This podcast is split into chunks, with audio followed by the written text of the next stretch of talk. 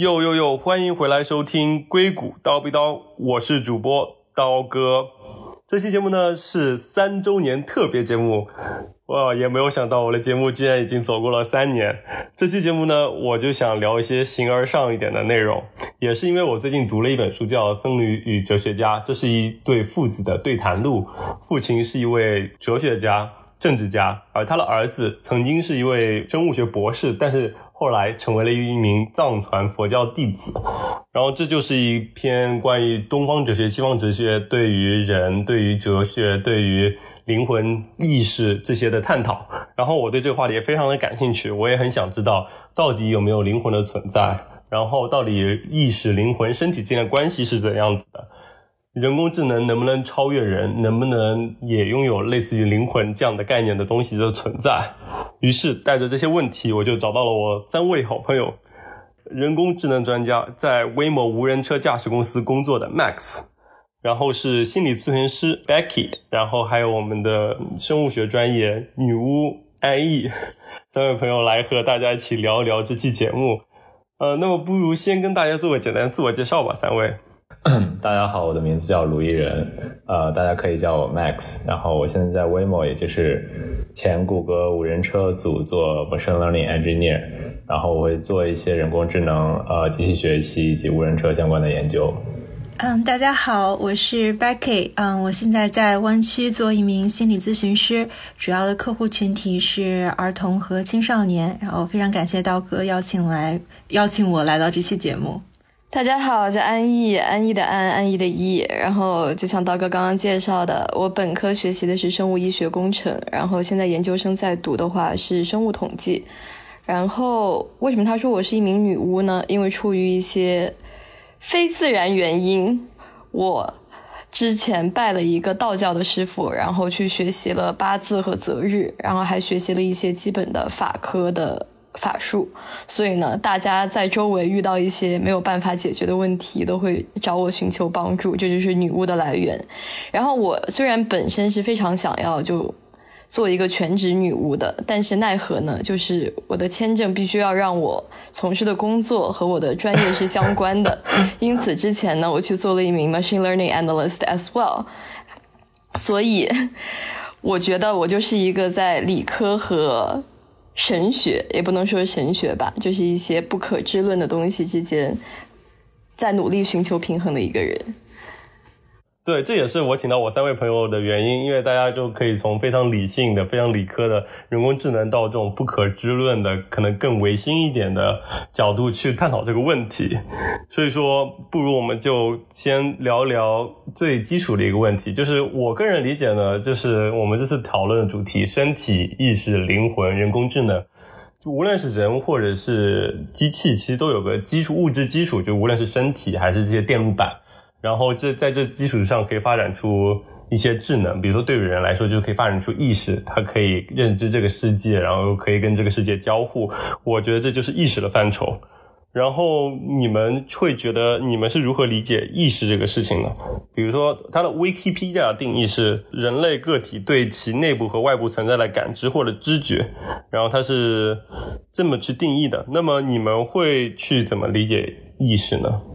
就我先说吧。首先，我觉得呢，我们的人他之所以是你，主要就是你接收到的外部信息塑造了你现在的这一个个体。因为如果一个人，我们怎么说呢？我们从生下来的一瞬间，甚至于就还是在细胞合成的状况的情况下，我们就在无限的接收外界所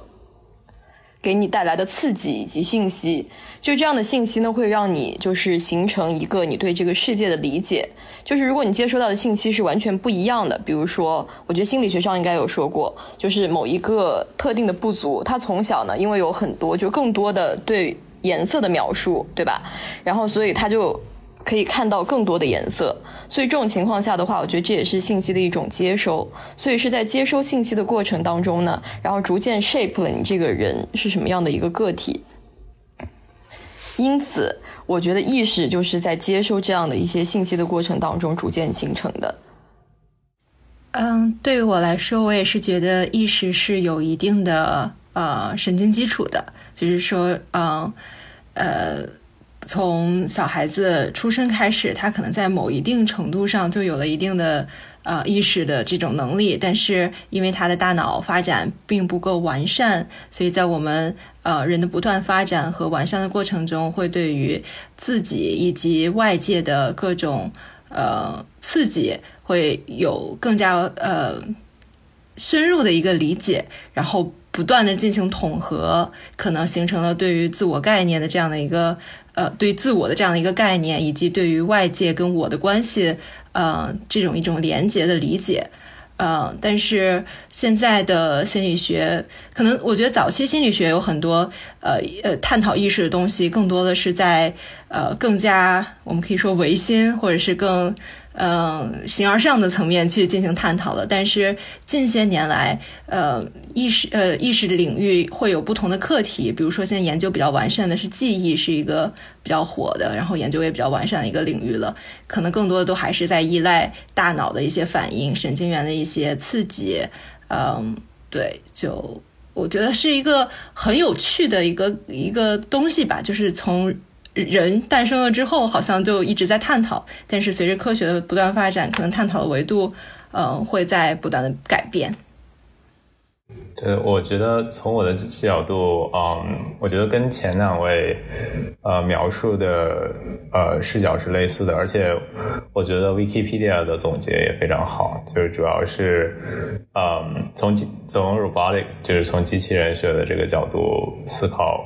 意识的话。相当于我们现在有一个人类的呃个体，然后这个个体会跟周围的环境进行交互，然后吸收或者是说呃感知知到周围环境的一些信息，然后呃去处理这些信息，最后做一些决策或者是一些输出，然后人就可以作为这样一个机体，然后可以做这样的信息处理啊，然后在这个过程中呢，这个意识的形成啊，我个人觉得它是一个有利于。我们处理这样信息，然后做一些比较比较有利于个体发展或者种群发展这样的一个一些决策或者是输出的啊这样一个机制。也就是说，我我的观点是说，呃，是一种自然选择的结果。就是我觉得大部分生物都是有自我意识存在的，这个自我意识其实就是一个内部的一个呃存在的一个状态。但是，生物、动物到达人类，就是每个不同的种种群或者个体，啊，它的自我意识的这个呃程度是不一样的。就是人类来说的话，它的对对个个体的感知，以及对于周遭环境以及之间交互的这样你这种感知是非常非常细致的，以至于我们感受到自己有这种感知周围环境的能力。然后，我觉得这种自我意识或者是感知周围能力以及感知个体能力的呃个体存在的能力，是对于人成功的存活下去或者是种群成功存活下去的一个有利条件。嗯，确实，我觉得我们不应该把意识就限制在人这个个体身上，因为我觉得很多就只要是由细胞构成的生物，它理论上来说都是存在一定的意识的，因为它是对外界是有反馈的。但是如果这样要去归根结底的去。trace back 去溯源，就是我们的这个最早的生命体是从哪里来的？我觉得这也是一个非常有意思的问题，因为就是从现在我们的生物学的角度来看，我们没有办法去真正了解，当第一个细胞产生的时候，这个世界上发生了什么，就到底是什么样子一个非常神奇的这样的一个过程，就让我们把这个生物和非生物之间区分开了，因为。现在虽然你能够就说比较主流的理论就是你模拟当时的就是空气环境，就可能当时的这个大气当中有很多的氮啊之类的，which is 我们蛋白质氨基酸的这个主要组合部分，但是具体。是因为闪电劈下来了呢，还是因为就是高温高压造成了这样的一一种重新排列组合呢？大家是没有办法确定的，以至于现在任何实验室的环境，就算我们去模拟这样的一个过程，也没有办法真正推测出来我们的第一个细胞到底是怎么产生的。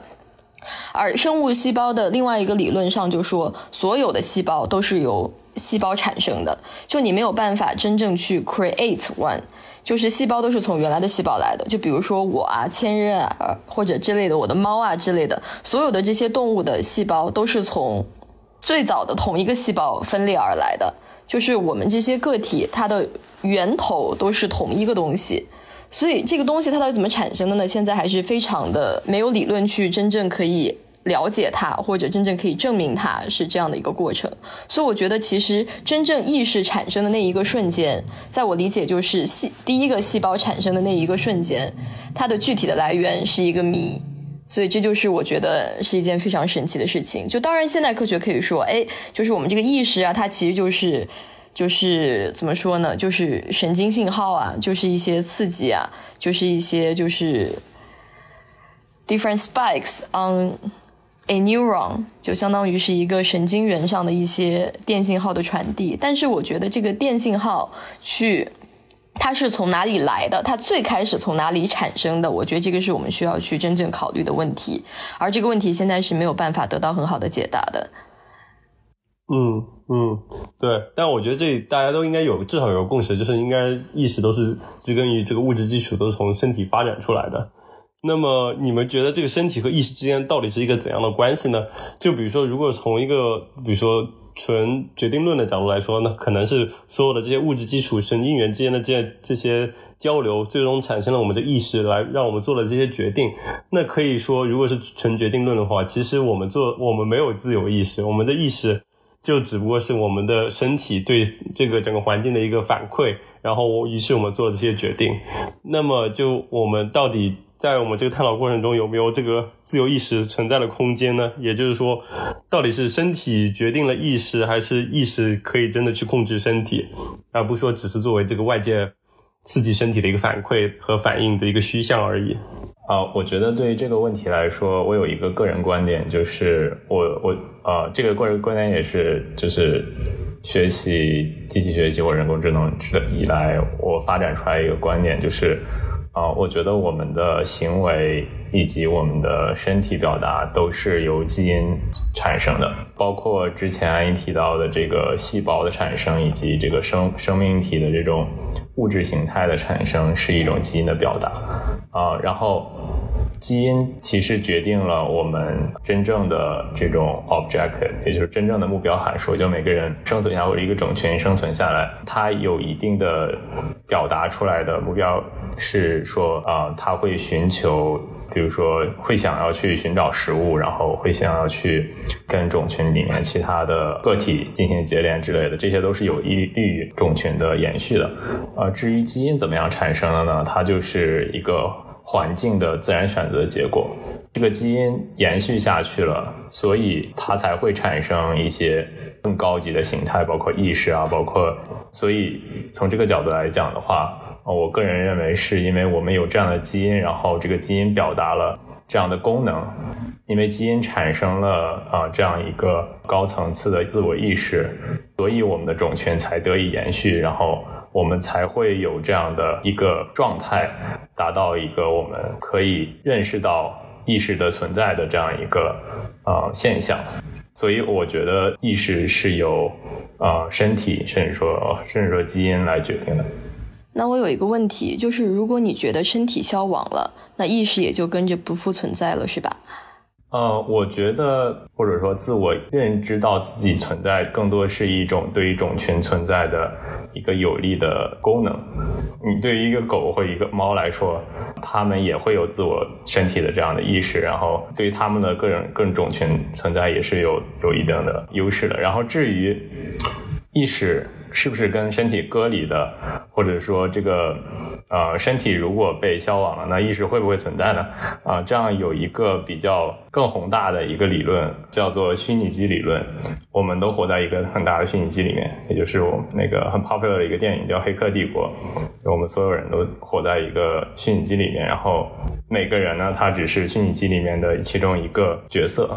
从这个角度来讲的话。如果这个是真实的，这个因为是没有办法证伪的一件事情。如果这件事情是真实的话，那么其实我们的意识就是一个更高层次计算机下面的一个内存里面的一一条数据。那么如果我们的身体，就是说在在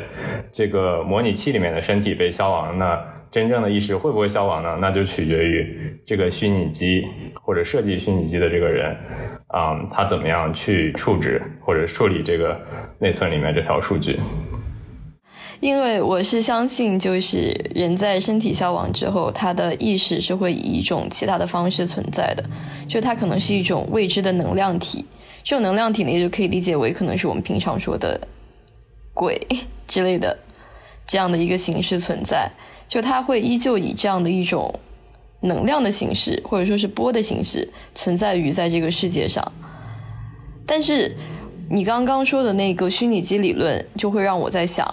确实，它到底是因为我们就是肉身在存活的这个过程当中不断释放出来的这些信号，塑造了我们这个之后存在的这个能量体，还是这个能量体它本来就存在，然后之后去主导了你的肉身？所以这也是我一直在考虑的一个问题。但是呢，就个人来说的话，我是坚信这样的一个能量体是存在的。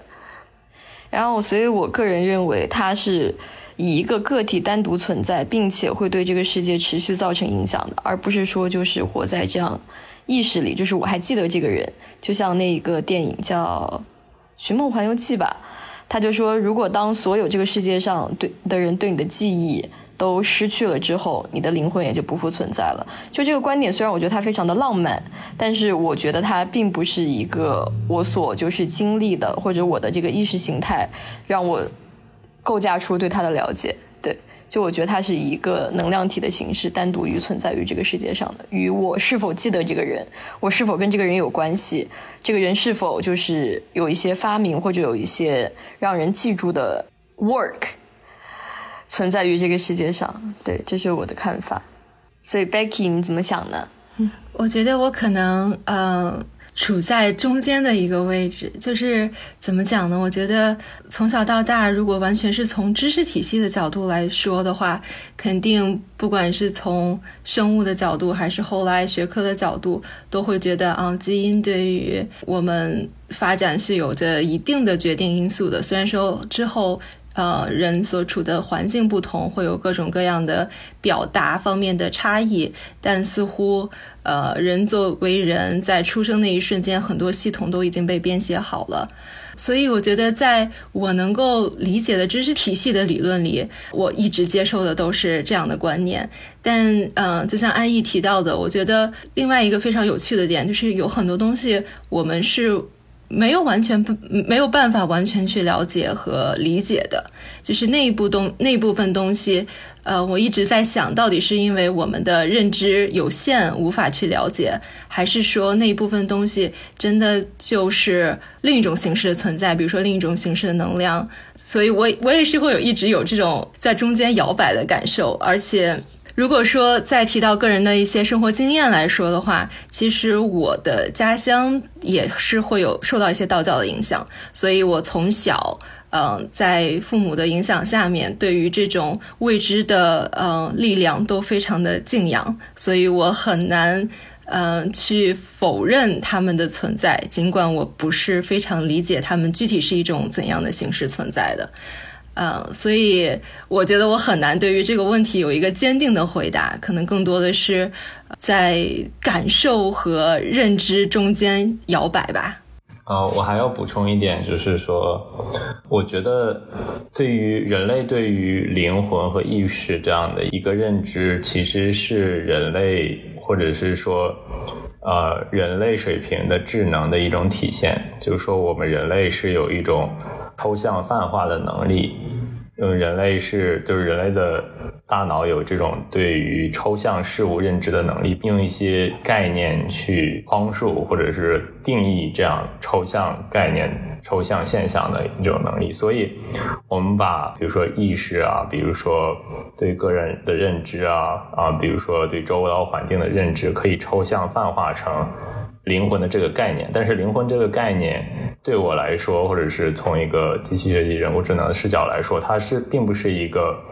定义的非常好的一个概念，因为它的边界是非常非常模糊的。所以从一个非常唯物的角度来说，我觉得更多的是因为人类有这种抽象泛化的能力，所以人类才可以在这种。宇宙这种环境下面存活的更好，所以因为我们存在了，所以我们或者说因为我们有抽象泛化的能力，所以我们才存在。然后也是因为我们有这种抽象泛化的能力，所以我们才会产生对意识和灵魂的这样的一个认知。包括具有这种讨论意识、灵魂这种抽象概念的能力。嗯，对。对，Max 其实刚才也讲到意识和灵魂两者。其实刚才大家也逐渐的开始混用这两个概念，在你们的理解中，是什么是意识，什么是灵魂？就是或者说你们对灵魂的定义是怎样子的？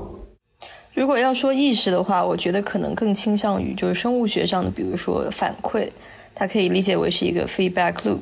就是我从外界接收到了刺激，然后转输转达到我的这个中枢神经，然后作为我对外界的反馈，然后传递出去。我觉得可能这样的一个过程，它就是意识的这样的一个基础。但是我觉得灵魂它是要更复杂的，因为我们我之前学过神经工程嘛，它这个你的意识或者你这个比较简单的这样的一个神经信号的传递，你是可以模拟的。但是我觉得灵魂它是一个更加深层次、更加复杂的东西，所以我觉得这个灵魂是难以用我们现在的科学手段去模拟出来的一个东西。怎么说呢？就它可能并不只是一些就是单纯的一些情感或者这样的一些突出的一些传递的叠加，相反，它应该是从一种更高的维度来控制我们，或者来怎么说呢？就主宰我们的一种形态。这是我可能认为的意识和灵魂之间的区别，就是一个是我们可以体察到的，在现在的生物学可以解答的，但灵魂可能就更偏向于一些比较没有办法去把它具象化的一个东西。我觉得意识也更像是一个呃科学范畴里面的概念，可能我们在定义它的时候，更多是基于我们的。呃，现有的知识体系进行定义的，然后研究方法方面也是，嗯，通过我们现有的科技允许范围内的研究方法进行研究的。但是我总觉得灵魂更多的像是一个宗，有点像宗教式的这样的一个概念。我个人的感受是，呃，当我们定义意识的时候，我们是非常想理解它到底是怎么产生，到底是怎么运作，对我们有什么样怎么样的影响。但是当我们去了解灵魂的时候，不只是想理解它的这个过程，更多还有他相信它带给来带给我们的意义。就比如说，我感觉在就尤其是做心理咨询行业，会发现对于这种灵魂啊、永生啊，或者是呃人死亡之后会以其他方式存在，呃这样一些。呃，就这样一种观念的一种相信，其实是可以给人带来很多力量的。它是会在心理安慰方面啊，包括更多是一种相信吧。就是像在美国这边，很多的家庭，他从小可能也有一些宗教的信仰。嗯，我感觉他们在亲人丧生之后，或者说在处理一些。嗯，比较大的这种变化、负面的这样一些事情的时候，都是会寄托于呃对于灵魂的这样的相信，或者说对于宗教上的理解。嗯，我是更倾向于觉得，嗯，对于我来说，就是认识灵魂本身，没有说灵魂给我们带来的意义更加重要。嗯。我也比较同意前面两位呃的观点。我觉得意识更多的是一个比较定义比较明确的一个概念。对于就是机器人领域的话，我们可以认为它是在这个呃这个机器人或者这个智能体它内部存在的状态，以及对周围个体和周围环境的一种感知。然后它是一个可以是一种很具象化的存在的形式，比如说，啊，这个机器人的在空间中的位置，然后它以及它接受到周围环境的这个图像以及深度的这样的一种感知。啊，但是灵魂其实像我之前说的，它并没有一个非常明确的这种边界的定义。就我们在讲灵魂的时候，它是一个非常非常抽象的概念，就像就像我们对于人工智能这个这个概念的定义也也一样，就是它的边界总是在扩展的，或者说它不能很很明确的去界定哪些东西可以被呃化作是灵魂的范畴，然后哪些东西不是会被呃化作灵魂的范畴。所以，所以其实从人工智能的角度来讲，我们并没有对于灵魂有一个比较深入的研究，更多的是我觉得是在一些其他的学科，包括宗教、哲学、神学上面，啊，对这种抽象的概念有更多的讨论。嗯，对。那么我其实可能会再牵扯进来另外一个概念，就是基于我的理解，我和大家的理解在这方面是差不多的。但是我在思考灵魂的时候，我在想，它是不是其实对于大部分人来说，其实就代表着自我？因为就无论是说死了之后灵魂仍然存在，当大家希望的可能都是代表自我的那部分，可能还会继续流传下去。那我是不是可以认为，从意识里面就是剥离出来这些自我意识这个概念，其实就代表着灵魂，就是如何在这个世界中认识到自我的的存在，自我这个概念就代表着灵魂。然后这其实也是另外一个可以探讨的问题：自我这个概念是真实存在的吗？自我这个概念是如何形成的？它跟灵魂一样吗？还是你们是怎么去理解的？嗯。就这是一个非常有意思的问题，因为在我看来，意识它大部分是向外的，它是接收外界的信息；而自我意识，它是一个向内的探索。但是你的内部到底有什么呢？这就是一个非常有意思的问题。你的内部是你的灵魂吗？你所探索到的自我意识，到底是你自己独立于这个世界以外一个真正的个体存在的形态，还是被周围的信息所？束缚或者所 shape 的一个形态，这是一个非常神奇的问题。就是你所看到的真正的自我，真的是你吗？你确定这不是外界信息堆加出来的一个结果吗？所以我觉得这些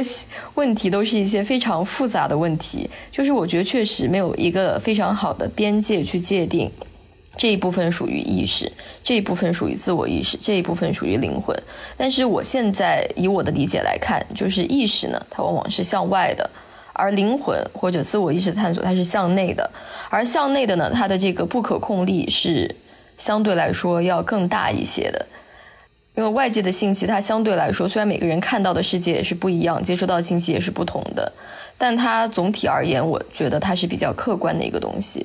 但是如果是向内的自我探索的话，它相对来说主观，所以我觉得这可能是我觉得两者之间一个比较显著的区别。不知道其他二位是如何思考这个问题的？我觉得安逸刚才提到有一个点非常有趣，就是嗯。是我们是不是认识到了自我是真的自我，还是一些信息堆积的结果？其实我觉得，从呃心理学的角度来看的话，比较有名的一个。呃，实验叫做点红实验，它是去探讨婴儿在哪一个阶段开始形成了自我意识的。但是它这个自我意识的呃界定其实非常有趣，它是对于自己整合性的一个感知。就是呃，这个实验是这样的，他会把小孩子放在一个镜子的面前，然后在他额头上面点一个红点。去看这个小孩知不知道镜子里的这个自己其实是自己，呃，一个界定的方法就是他会不会，他是会去呃摸镜子里边那个小朋友的红点，还是会意识到这个红点是在自己的。呃，额头上的，并把它抹去。这个实验大概就是说，二十到二十四个月的时候，婴儿可能就会意识到这个红点是在自己的脸上的，并且会伸手去摸。这是我们在实验方面去界定哦，这个小孩子开始有自我意识了。但是其实，如果按照安逸刚才那个思路去想的话，其实这也是对于信息的一个处理，就是他看到了这么一个镜像的信息，然后哦，意识到这个信息是自己的一部分。那只是说意识到这个红点在自己的额头上，就是真正的认认识了自我嘛？其实我们也很难去去真的界这么界定，所以这也回到了刚才意识跟灵魂之间的关系。为什么我会觉得，就是意识仍然是在我们能够认识的这个框架里面去探索这个概念本身的一个原因，就是我们是这么界定的，所以说在这个定义下，对于意识的研究只能是在这个定义下进行的。但是可能灵魂，因为它，呃，更加的主观，然后更更多的是求诸诸己的，就是往往内去，呃，往自己内心深处去探索，或者是说往一些呃无法用。比如说怎么讲？就比如说安逸刚才提到的，就是一种能量的形式，你很难去界定。就是这种这种这种形式的呃探索，因为定义本身都是模糊的，所以可能差异性也会很大，每个人的理解也会差别很大。对，Echo 之前安逸提到的一个观点，就是说向内和向外，因为灵魂这个是这个概念在就是人工智能机器学习里面是没有被深入研究的，或者是它并不是一个非常好定义的一个概念。然后，但是对于向外和向向内跟向外的这个探索的观点，我其实有一些我我的个人观点，就是相对来说唯物主义的这样一个观点，就是其实向内的话，更多的是基因所决定的一个目标函数，就是我们每个人其实它都是一种基因的表达，然后基因基本上决定了我们所需要的，或者说我们的欲望，我们想要得到的东西，然后以及我们不喜欢的东西，然后。至于向外外呢，就是说我们的个体，这个我们的肉身在跟环境进行交互的时候，它会处理一些信息，然后外在会给我们一些目前的状态，然后目前的信息。但是，所谓向内的这种探索呢，很多人就是会定义为，就是你跟环境探索过程中，你会越来越了解自己，越来越知道自己什么是怎么样的人。但其实这个过程更更多的是，因为我们的基因表达有一个奖励函数啊，这个奖励。函数呢，在不同的状态下，或者是我们产生不同的动作的时候，它对于每个个体是不一样的。比如说。有的人就很喜欢吃东西，然后有的人很喜欢运动，对，对于他们来说，奖励函数是不一样。然后我们在进行跟环境进行交互的时候，我们会更知道，哦，我们个体每个人他的奖励函数，也就是说这个基因到底是怎么样定义的。然后回到之前我的个人的观点，就是说，我们具有这样的能力的时候，我们具有这样理解这种自我意识。呃，或者说向内向外的这种很抽象的呃思考能力的时候，我们会更清晰的去呃面对这个问题，以及从环境中收集信息，然后了解自己真正是一个怎么样，我的我的目标函数到底是长什么样子，并且利用这个信息去更好的去帮助我们实现。我们每个个体的目标函数，至于就是是否是环境的叠加呢？当然，环境的叠加也会也会对于我们目前的状态以及我们目标函数的表达有一定的影响。我觉得这个探索的过程是对这样来界定。对，但是它能不能来界定意识跟灵魂的这样一个概念呢？呃，我现在没有一个很好的答案。嗯，对，或者再换一个角度，你们会觉得灵魂到底就是在我们所有意识到、认识到的东西，比如身体跟意识的关系中，到底有没有灵魂存在的空间？就是灵魂它到底掌管了什么？这个问题其实也就是在探讨身体、意识、灵魂之间的关系。对，因为刚才提出自我的原因呢，因我是认为从整个所有人身体和意识之中，我们其实可以剥离出自我这个概念，而自我自我这个概念其实也是一个很难去界定的事情。而我感觉可能是可以用灵魂这个框架去去套的。就一种理解是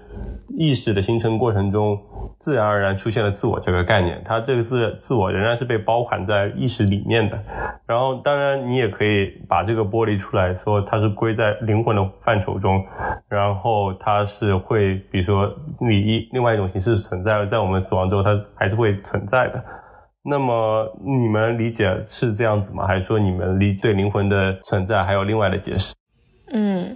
这个会让我想到一部我特别喜欢看动漫，叫《宫壳机动队》。它的英文叫做 “Ghost in the Shell”，就是在一个躯壳当中所有的灵魂，所以它本身也是基于就是科技和这个灵魂之间的探讨。同时呢，它当中的女主角她是一个全身一体化的人，这个也就引入另外一个概念，它叫特修斯之船，不知道你们有没有听过？就是说，如果有一艘船，把它的每一根木头卸下来，然后一根木头一根木头的去逐根替换。然后直到把这个艘船上所有的木头都换成了新的木头，那么这艘船它还是原来的那艘船吗？这个时候就人，我觉得也是一样的，就因为我们的细胞每天都在逐渐的更替，但更替完了之后，你的细胞也就是你所谓的肉体，它已经完全不是你自己了。但是你要怎么样去确定你还是你呢？所以就是这样的一个讨论，就会让我更加确信，就灵魂它确实存在的。因为它可以保持一个相对来说比较 consistent，也就是一致的这样的一个内核，然后去控制你这个人的一些意识形态以及你的一些怎么说呢，就是行为和行动。所以我相信它是从一个更高维度在控制着我们的，而不是就是单纯的是基于细胞和电信号产生的。但另外一个角度上来说，就是细胞它本身也是一个非常神奇的存在，就是你也并不知道它本身是否每一个细胞都具有它自己的自我意识，因为确实它当中也是有自自己的一些怎么说呢，没有办法用现代科学去解释的一些非常神奇的机理。所以我觉得这整个而言，它是一个非常怎么说呢，复杂而且奇幻的概念，但是我必然相信它是存在的。而且，嗯，主要那部动画片它有另外一个思考，就是人工智能，也就是我们所谓的就是 AI（Artificial Intelligence），它是否会逐渐产生自我意识？就如果在它产生自我意识的那一瞬间，那么它和人类的区别要怎么去界定呢？因为往往我们现在界定于，比如说人和 AI 之间的区别，就是哎，可能我们有灵魂，对吧？但是他们可能没有，可能我们有自我意识，对吧？他们。可能没有。那么，既然你没有办法去完整的定义什么叫做自我意识，那你怎么去确定我们有，但是他们没有呢？所以，我觉得这也是另外一个非常神奇的话题，我们可以探讨一下。我大体同意之前安逸提到的一个这种所谓特修斯之船的这个呃这个概念，就是说，所谓灵魂是不是在这个船？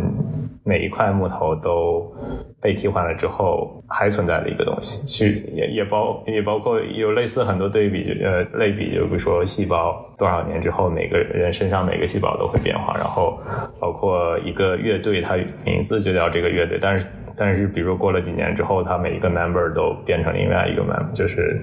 走了。那那这个乐队还是原来那个乐队吗？我觉得从其实我还是对这个事情，对这个现象有一个非常非常唯物的一个看法。同样，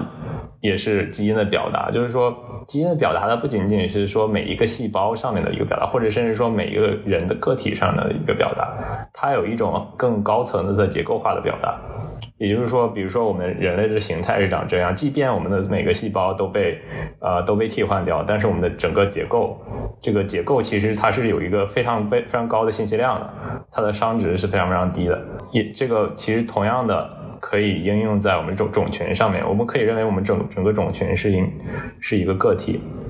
然后它也是一种基因的表达，有一种呃更呃结构化的信息的。存在就是，即便这个一百年的范围内，呃，同一代人都就是去世了，然后下一代人产生了，但是我们还是我们还是人类，就是它有一种一种统一的这种特征。那么，我认为认不认为这种高层次的统一的特征就是灵魂呢？就取决于这个灵魂的定义是什么。在我这儿的话，我并不知道灵魂的定义是什么，但是我比我是相信的这种呃高层次的。抽象化的特征的表达是会，嗯，跟个体的或者是单位的元素的之间的这个呃替换是相相隔离开的，就是它的这种高层次的形态是会继续存在下去。嗯，那其实你其实在讲的那些东西，其实也可以抛开灵魂，它可以就基于基因，因为可能全身上下大家人的细胞都换了一遍，但它的基因是大体上不变的，所以说其实可以说这无论表达到个体还是表达到种群，最终还是落实到基因，所以说这可能不需要灵魂的存在，可以用基因去解释这一切。但是我们的基因是从哪里来的？这个也是一个很神奇的问题。嗯，我也觉得，就是基因这个东西本身，它也非常的精妙。然后，呃，我们我还是回到就是我我自己的一个出发点，就是觉得。那我们现在了解到的就是基因是是这个样子，对我们有这样的作用，但是我们无法去真正的了解基因是从哪儿来的，为什么会是这样的一种设置设计，而不是另外一种设计？那是不是有一个更高层次的一个呃生命体在帮我们进行这样的一个设计？都都很难去解答。然后我觉得灵魂还有就是灵魂跟身体，包括是不是真的是基因，还有一个区别。可能是，就如果我们真的从整仅从基因和肉体去呃思考的话，那我们肉体不存在了，就是这个这一段基因的，就是基因在我们身上的可以产生的作用似乎也就结束了吧。就可能它当然它是传递到给下一代了，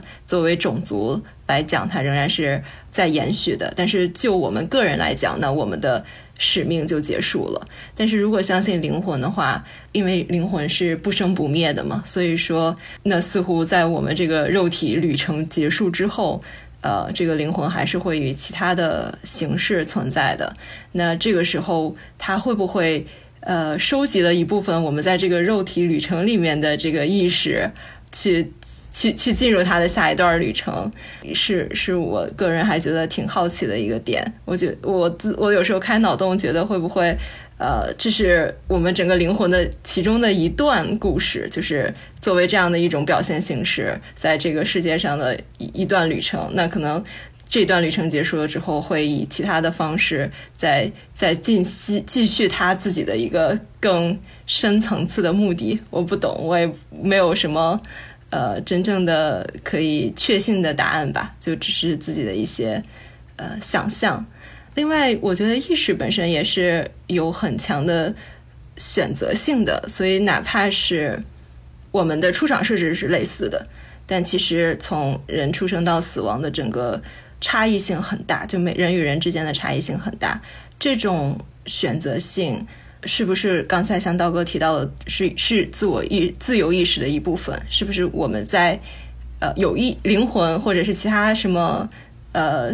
什什么一种存在在让我们做出了这种选择，还是说这种选择性是对于外界刺激的一些反应训练出来的？嗯，其实也不是很好说。对，总之就这个话题真的非常的宏大，也没有特别好的一个 答案。我想就是 close the loop，关于基因的这个观点。我觉得两个两个层面吧，啊，之前刚刚提到的，是不是有一个更 high level 的、更高层次的生命体，它去创造了这个基因，或者是设计了这个基因？这个我觉得是完全跟啊我们的 simulation 理论、我们的虚拟机理论是吻合的。就比如说我我们现在作为程序员，其实可以设计一个虚拟机，然后这是虚拟机里面有其他生命体，然后我们可以设计这个生命体它的目标函数，也就是它的基因。或者是它的形态的表达，这个是完全可以实现的。也就是说，对于我们来说，我们可能就生活在一个虚拟机里面，然后创造我们的这个这个上面的程序员，他设计了我们的基因，这是这是一个观点。OK，然后另外一个观点就是说，另外一种解释是说，存在即合理，就是说，自然选择的过程中，这个我们因为这个基因的表达，或者是这个基因有这个特征，所以这个基因才存在了，才存活了下来。没有类似基因表达的基因在自然选择中被淘汰了，就是说我们可以表达出来这种对意识灵魂的认知啊，这种能力其实它是对于我们的种群的延续是有一个非常好的效果的，所以我们的基因延续下去了。所以就是然后这么讲来说，其实就是大自然设计了我们的基因，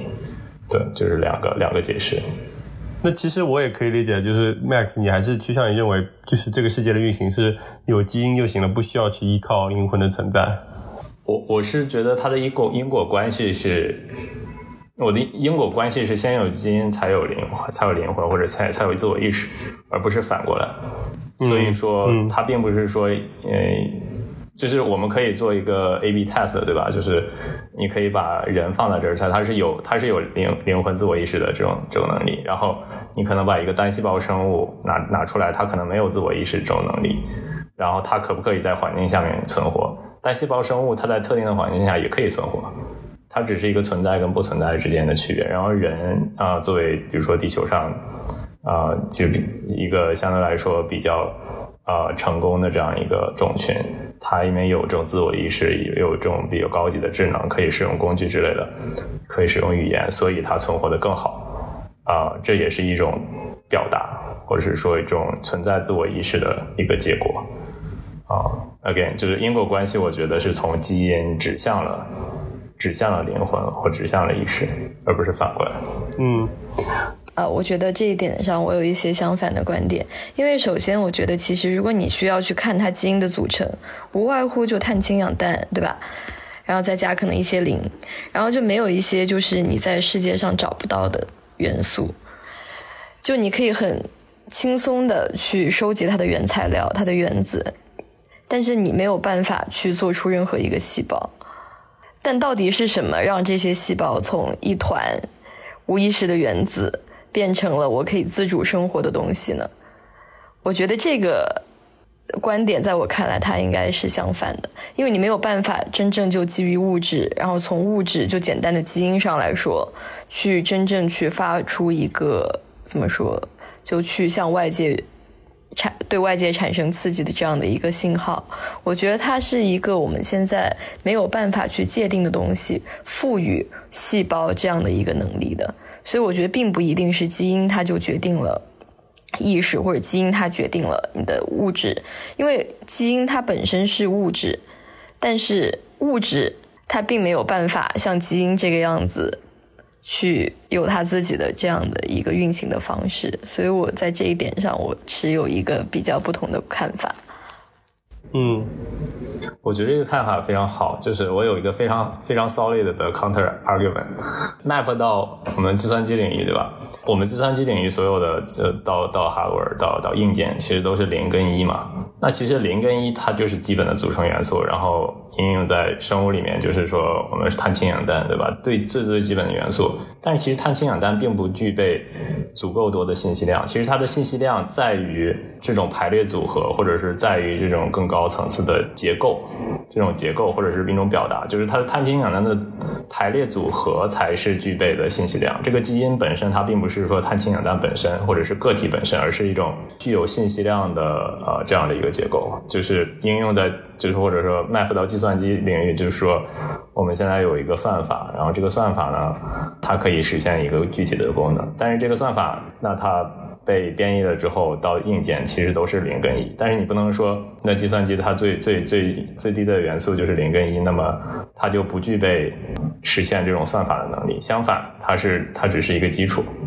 那换一句话来说，这些零和一是它自己本身就存在的，还是你去写的、你去排列组合编撰出来的这些零和一呢？那如果我们这样的一个排列组合，那是谁给我们编撰出来的呢？对，所以所以就是回到我之前的两个解释嘛，一个是比如说我们现在在虚拟机里面，那么有一个更高层次的智能体，它创造了这个零跟一的顺序。创造了基因，要么就是说，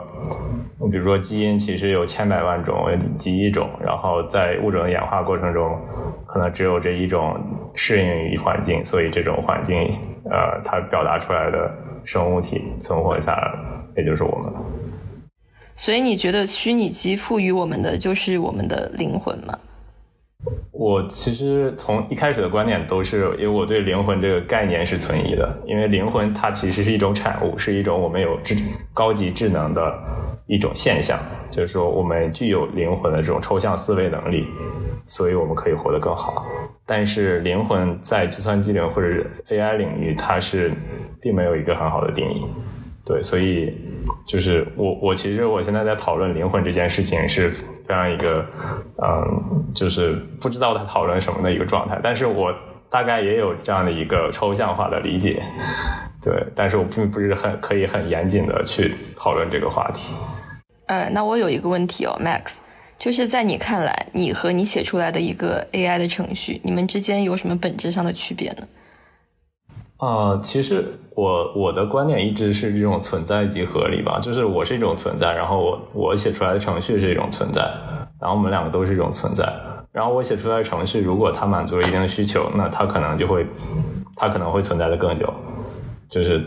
比如说这个程序，然后它解决了一个很好的问题，那么它可能会这个代码就会被拿去重复使用多次，也就是应用在人的这个种种群里面，就是说。因为我们的基因表达很好，然后我们可以自是就是可以在环境里面生存，所以整个种群可以继续延续下去。但是至于这个程序有没有自我意识，呃，在我这儿的话，我觉得它是没有太多价值的。在我这儿的话，我觉得它只要能延续，那就是它的存在，然后存在即合理这样。啊，I see，yeah，我可以大概可以理解。但是问题又回来了，就是我曾经有一个非常疯狂的想法，我觉得人他之所以如此努力的在探索人工智能，就是想要寻求，就是能够创造出一个跟自己一样的个体。但是呢，等人他真正创造出一个跟自己完全一样个体，就是人在真正造出了人之后，那一瞬间，人他就不再是人了，他就是被神化的一个个体。而在那一瞬间，可能人类存在的意义也就不复存在了。所以这就是我曾经有过的一个非常疯狂的想法。但是我就会在想，这样一直在 exploring 这个方面，它到底是否存在一些就是真正的价值？对，还是没有，就是完全回答我问题。就是你觉得你和可能你写出来的 AI，你们俩之间的区别是你有自我意识，但他可能现在没有办法很好的去界定他是否有自我意识这一件事情。那如果有一天，他拥有自我意识，你会称他为一个人吗？也，我觉得这是一个很非常非常有意思的话题，就是怎么样认为机器人是有自我意识？其实，在我这个来说，自我意识是可以工程实现的，就是它是可以 engineer 的。在我这看来的话，就是自我意识，其实它就是一个个对个体和对环境的这样的一个认知。比如说，这个个体在空间中的环境，然后它接收到的信号，只不过是它的存在形式，它的存在形式是一种就是零跟一的一个排列排列序号，然后在内存里面。然后我觉得更多的是说，它的功能性的表达会不会表达出来足够复杂的跟环境的交互能力，以至于人类认为它。是有自我意识的，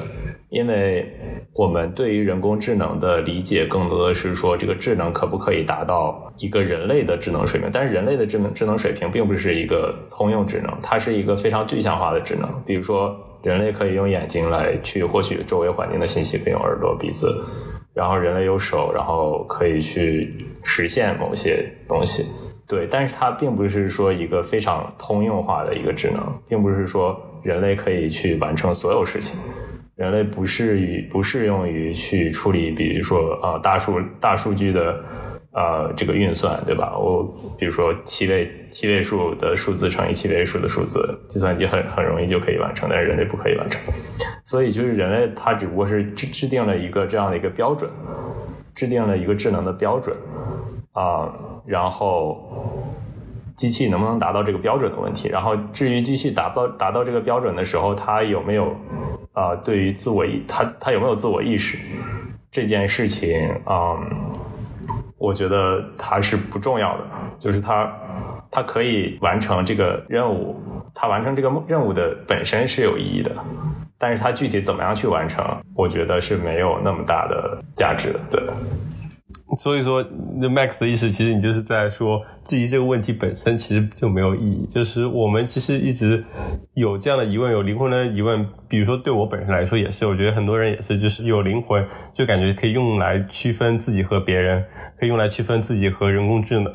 因为大家可能也惧怕的是机器在未来变得超强，那它是不是可以跟人一样或者超越人？那么我们现在的心理安慰就是，哦，他们可能不会有灵魂，即使他们算七位乘法非常快。但是他们仍然没有灵魂，没有自我意识，这就唯一还是我们和机器的区别。对，但是你的回答其实就指出了，就可能我们这样的问题都没有意义，因为可能机器或人工智能根本不 care 自己有没有自我意识，有没有灵魂，这不是他们需要的东西。比如说，至少现在的人工智能目的就是为了解决问题，那他们只要能把问题解决就好了。那为什么他们不需要，而我们需要呢？这就是我的一个比较。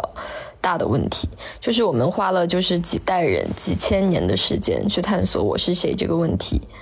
那为什么我们需要去探讨这个问题，而他们不需要呢？是因为他们是零和一编撰出来的，而我们是四个剪辑队编撰出来的东西吗？只是因为这样的区别吗？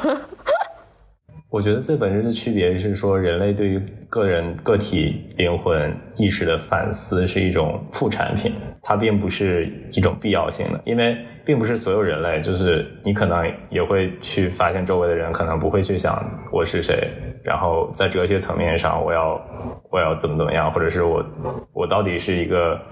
怎么样抽象层次，就是就是并不是每一个人都会去探索自我意识或者是灵魂，然后对于自我意识灵魂的探索是一种副产品，是因为我们人人类有这种高层次抽象化思维的能力，所以我们。大多数时候会用这种抽象化思维能力去延续我们的种群，但是有的时候有一些剩余的能量，或者是剩余的时间，我们用了这个这种能力去探索一些它可能原本来说并不是一个必要性的东西，或者说我们在探索这个过程中，可能对于我们人类种群延续是有帮助的。嗯，这个我就想。寻求一些 Becky 的帮助，因为我觉得在就是 Max 讨论这个必要性和非必要性，它会让我想到我之前在心理课上学到过的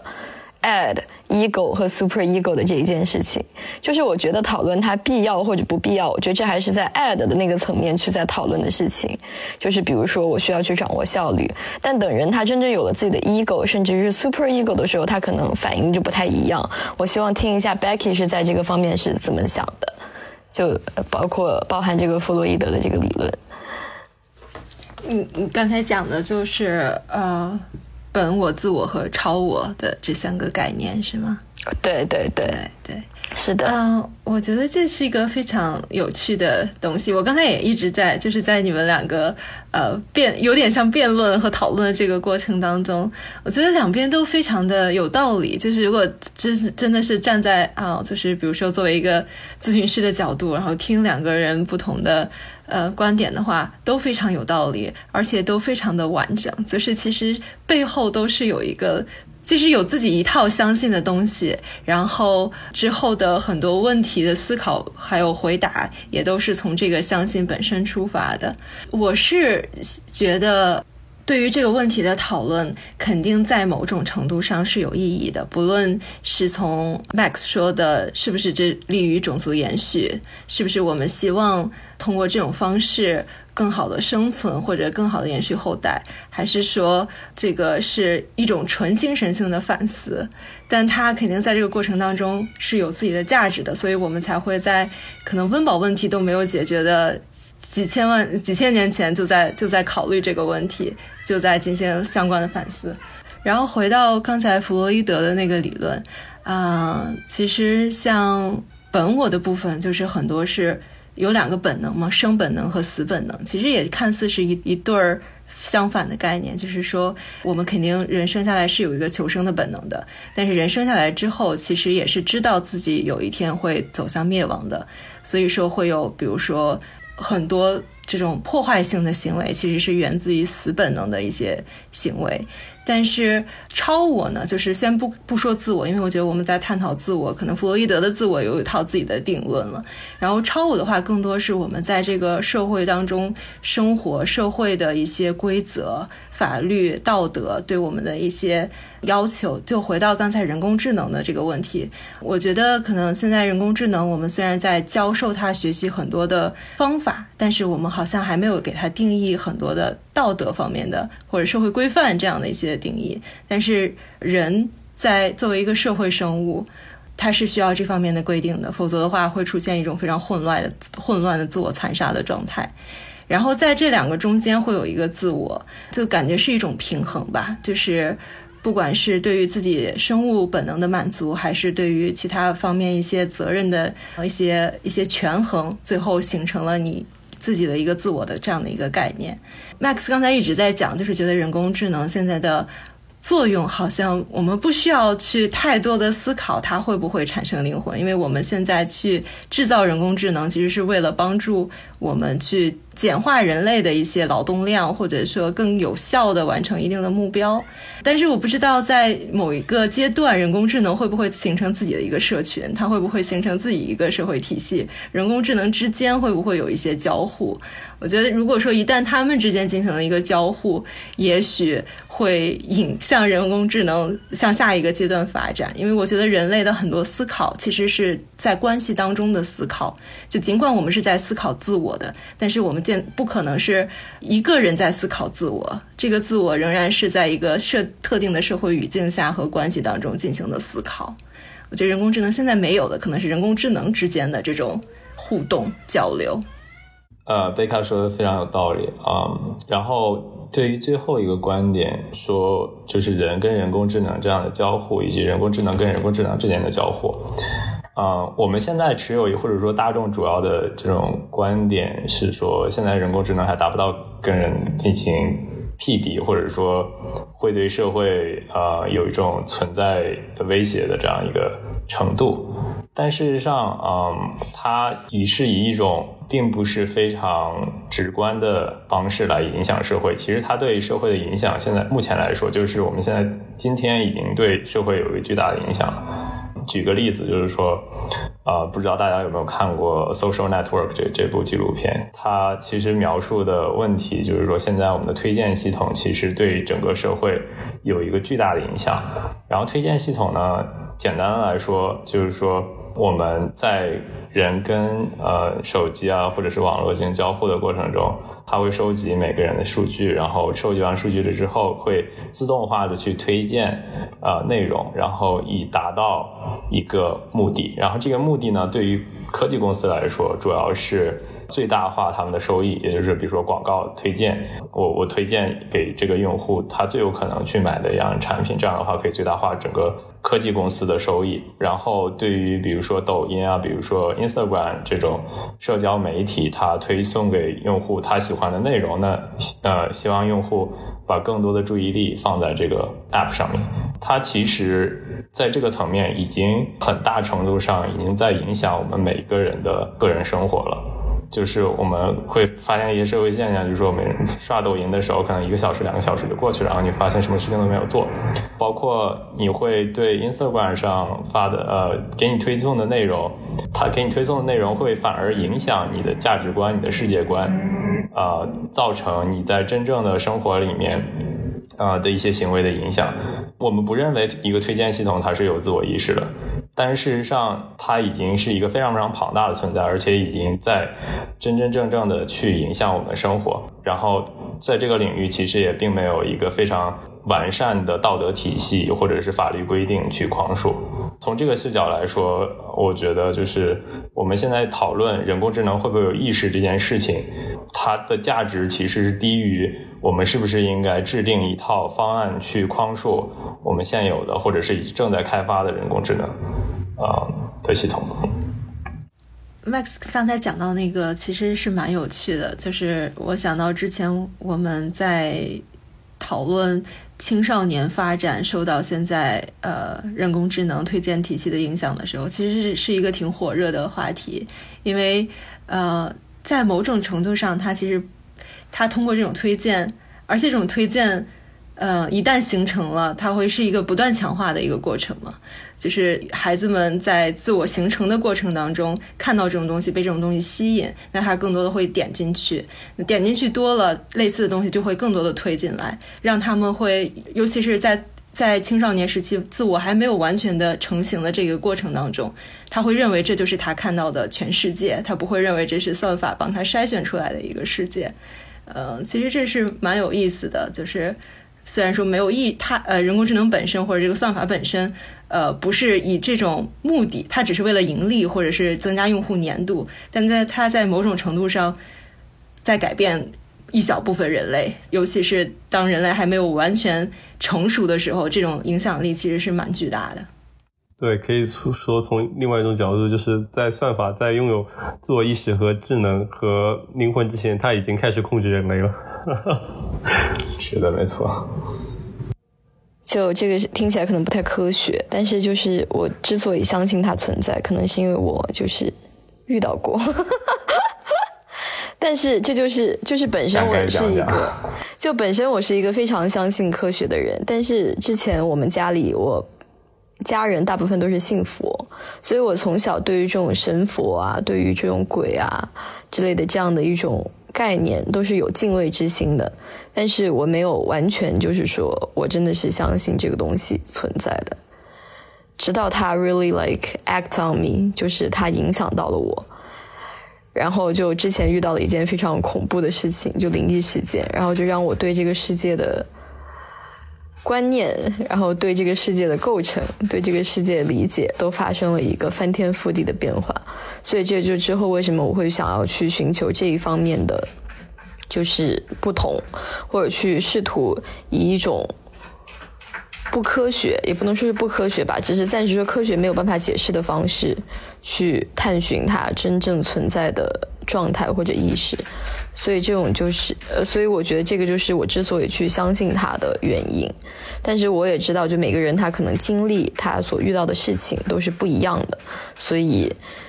我也没有办法就是通过我自己的经历去说服别人说这个东西它一定是存在的。但我觉得这个灵异故事可能在刀哥的这个节目可能不太好讲，对吧？所以我们就。对，我觉得安逸现在把这话题牵回到灵魂本身，其实也就说到了我们其实探讨的所有问题的一个非常的基础，就是我们是经过科学教育成长起来的，然后我们对现在物质对这个世界的认识仍然就是只能停留在物质这个层面，其实到底有没有存在超越物质的一种形式？就比如说灵魂的存在形式，它可能是能量，或者是甚至是精神，就是一种我们还不认知的一种形式。可能这都是我们怎么说，暂时在目前人类的认知水平下不可能去认知的一件事情。所以说，也造造成了我们很大的一个局限。而且，其实怎么说，也另外一点，就其实科学只是我们认识世界的一种方式。就还可能还会有另外一种形式去解释和看待这个世界，也是怎么说合理的成体系的，在那个题中可能就可以很好的解释灵魂，这也是有这样另外一种可能性的。就说我们的探讨的基础可能也会局限了我们看待这个事情的一个方面。就怎么说呢？科学方法的证明，随着科学的发展，我相信，我也希望就有一天，就是所有的一些疑问都能被解答。对。嗯嗯嗯，我还想多说一句，我觉得有时候也是会有一些，比如社会构建，或者是嗯社会观念，就比如说嗯，其实我觉得挺神奇的，就是在不同的历史阶段，都会有小部分群体的人能够感受到这种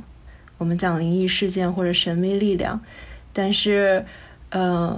有的时候，它也是要服务于统治阶级的一些目的的。不管是这个国家或者这个时代是一个宗教体系的，不能够允许有其他声音出现，还是说这个时代是一个呃我们科学的唯物的辩证的，那也也需要去压制一些声音。所以我们听到的声音其实总是会有一些选择性的，像这种个人的呃经历，或者是个人，哪怕就是。真的很难说，比如说像安逸提到的，对他来说这就是真真实实的东西。嗯，那嗯，过去的时候，为了就是为了方便统一声音，那比如说我们说那个心理学，呃，尤其是我做咨询的嘛，非常基础的一个就叫变态心理学，其实是 abnormal psychology，就是永远的是看的是一个正态分布。那不是在正态分布中间的，那我们就认为是 abnormal 的。但是 abnormal 的部分真的是就是疯了吗？也不好说，只是说那是少数人的体验。呃，所以我觉得不管在探讨这件事情的时候，呃，总是会有一些更政治的，或者是更更呃社会建构的力量存在，让它。这个探讨永远都没有办法在非常广泛的层面内探讨，所以刚才安逸说到的，呃，一个是我觉得随着科学技术的进步，可能很多问题越来越被解开；另一个是随着开放程度的提高，如果说真的能有更公开和坦诚的交流，也许也会更快的有一些谜题可以解开。嗯，确实，我觉得另外一点，我们需要以。意识到我们现在所了解的、所知道的，包括人类本身，它都是渺小的。就是所以希望，就是有的时候呢，在思考一些问题的时候，就不要太以就是自己出发，可以这么去理解。就是觉得 ego 有的时候其实并不是那么的重要。对，就这个世界上还有很多很多别的东西，我们是没有办法去知道的，在这个时间点，所以需要去意识到自己的渺小，然后再去看待这个世界。对。但觉得就像大家说的，其实就人类本身而言，在整个世界，在整个宇宙存在的时间也是非常非常非常短。然后我们其实也近几十年的科学发展或者整个世界的变化也远超于之前几百年、几千年。其实就像我们刚才提到，也可能是我们现在认知水平的不足，或者我们科学发展的不足，或者是我们可能其他认知世界的方式还缺少一种更加新颖的方式，可能导致了我们现在对这些探讨，比如说灵魂、人工智能的一个局限。但是。我觉得很可以相信，在几十或者几百年之后，在这些人工智能或者各种事情在蓬勃发展，绝对我们会有更多更新颖的工具、更多的方式、更多的角度去看待这个世界，以及我们与人灵魂、我们与世界、我们与人工智能之间的关系。我觉得也是非常令人期待以及激动嘛，去看到更多的认知世界的方式。我觉得这也是人类一直往前行进的一个动力之一吧，就是去探索这个世界，去认识更多未知的东西。对，我觉得也是只激励我们向前的动力，很棒。对，然后这期节目也就探讨到这里，我们聊了非常多我们关于人类身体、意识、灵魂、人工智能的一些思考，也希望这期节目能给听众朋友们，哪怕能带来一点点的收获，那也就很好了。也非常感谢我们三位 Mac、Becky 和安逸的到来，那么这期节目也就到这里。我们和大家说再见吧。谢谢刀哥，大家再见。谢谢刀哥，谢谢刀哥，拜拜，拜拜。